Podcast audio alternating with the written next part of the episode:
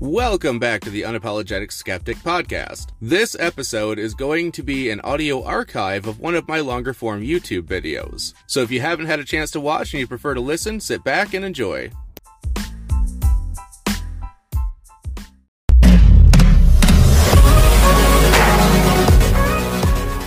What's up and welcome back to another video. This one is going to be a little bit of a departure from the usual apologetics that I cover. As someone who pretty recently deconstructed, I thought it might be interesting to do a video based around what Christians are supposed to do when they doubt their faith. Now, I know what I did, but I'm curious to go through this video and see what they say. Let's just jump right into it.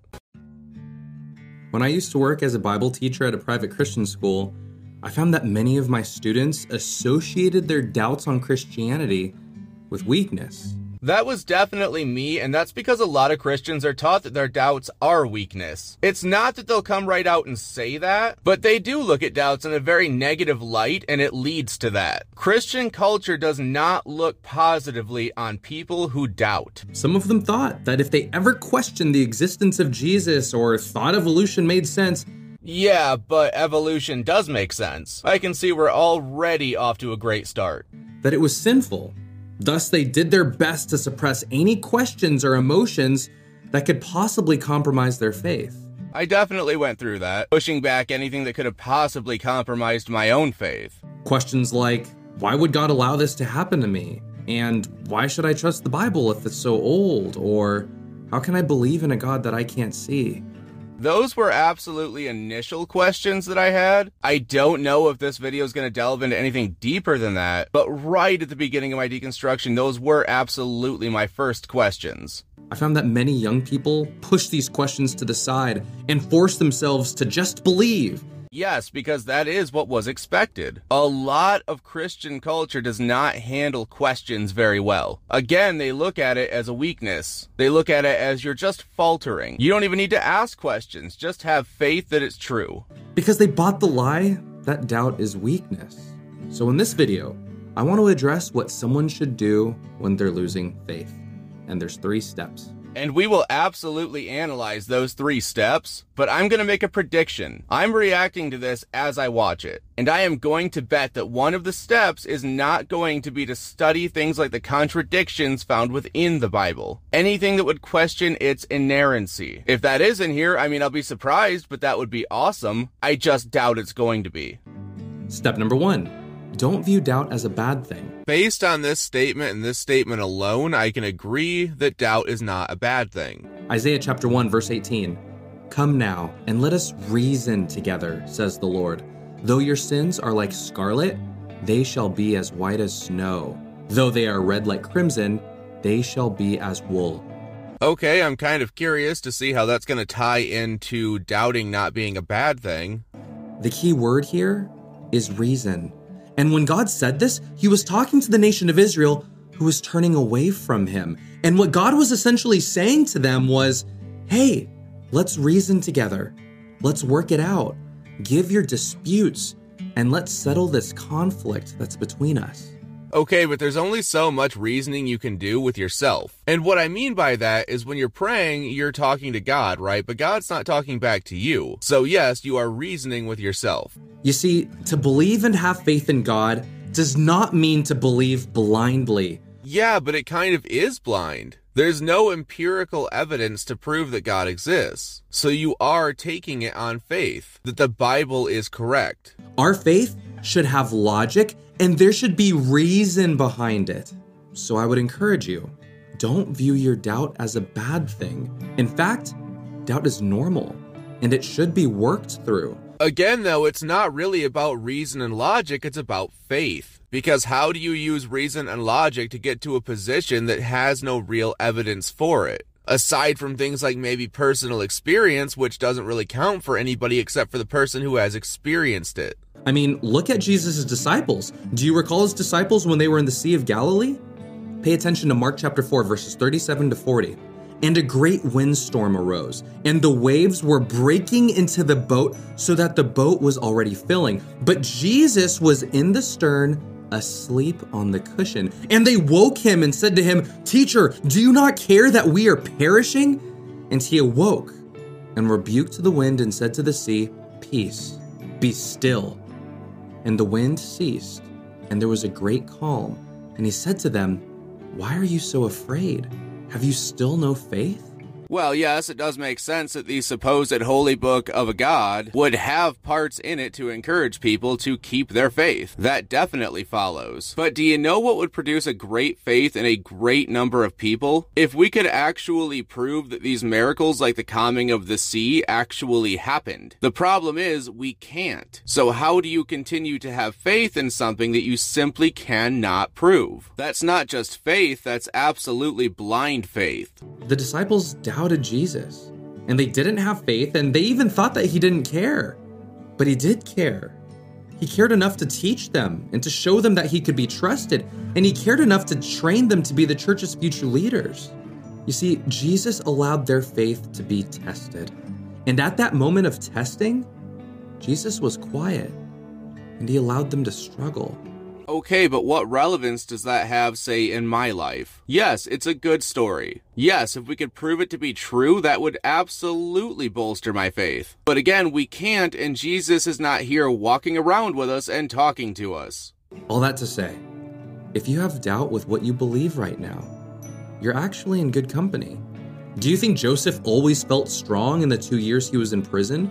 And do you remember John the Baptist, who is described by Jesus as being the greatest of those born of women? Uh, the greatest of being born of women? Was there people being born in other ways? And he questioned if Jesus was who he said he was. Or how about some of the disciples who doubted the fact that Jesus rose again, despite the fact that Jesus was right there in front of them?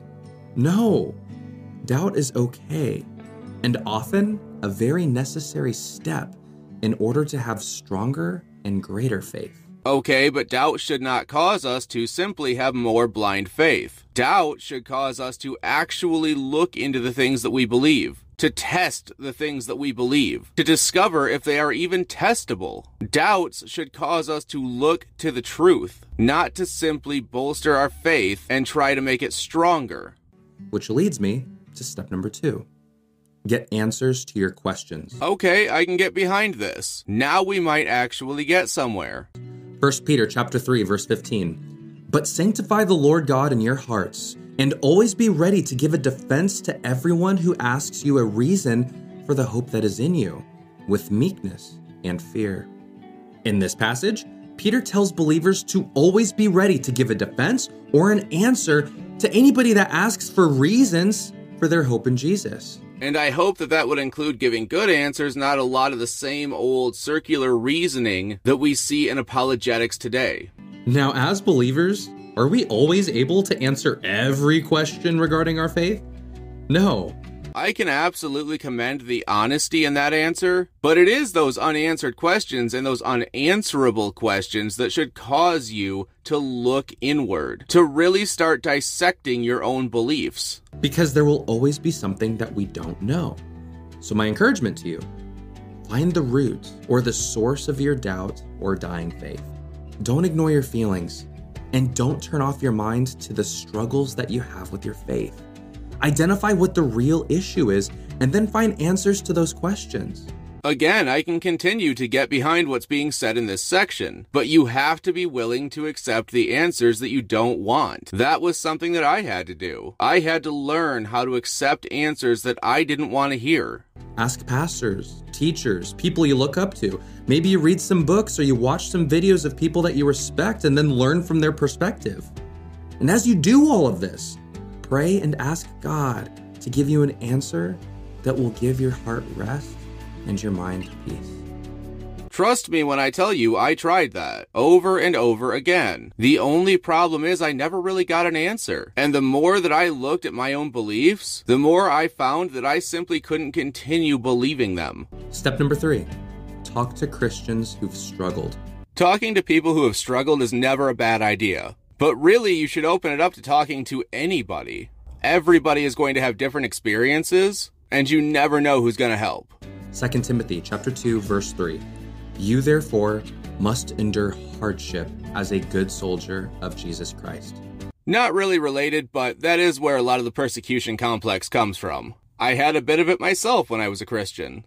This passage talks about how we as Christians are likened to soldiers with their fair share of hardship and suffering. Okay, but you aren't soldiers. And the violent imagery does nothing to help anybody.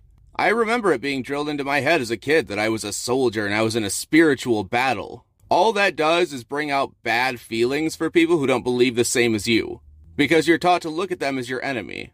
I don't want to make it sound like it's easy when you find yourself losing faith and doubting what you believe.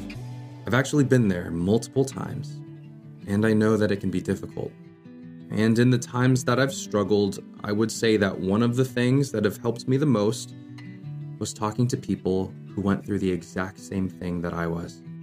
In my lifetime, I struggled with loss, suicidal thoughts, and doubt regarding God's love for me.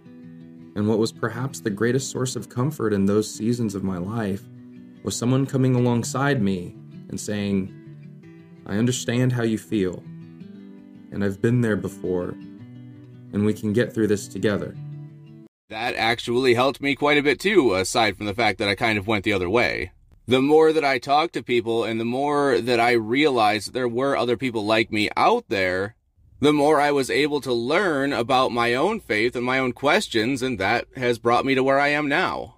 So, all that to say, don't go through your doubt and your emotions alone.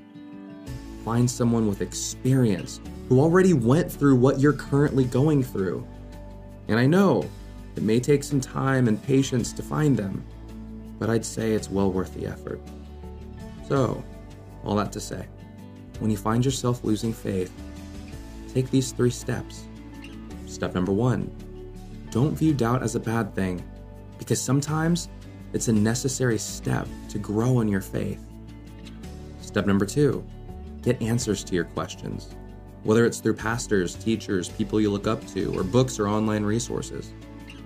And step number three talk to Christians who've struggled with your same issues and remember the fact that you are not alone. Well, I'm going to go ahead and cut it off here. That's pretty much the end of the video. The rest of it is a prayer and basically just telling you to follow the steps that were already talked about. Now, I reacted to this video because I went through this. I didn't react to it because I want to put this creator down. I don't know who they are. I do think they're generally trying to give good advice from their own worldview. That being said, I do think there were parts that were a bit closed minded, like that you should only talk to Christians.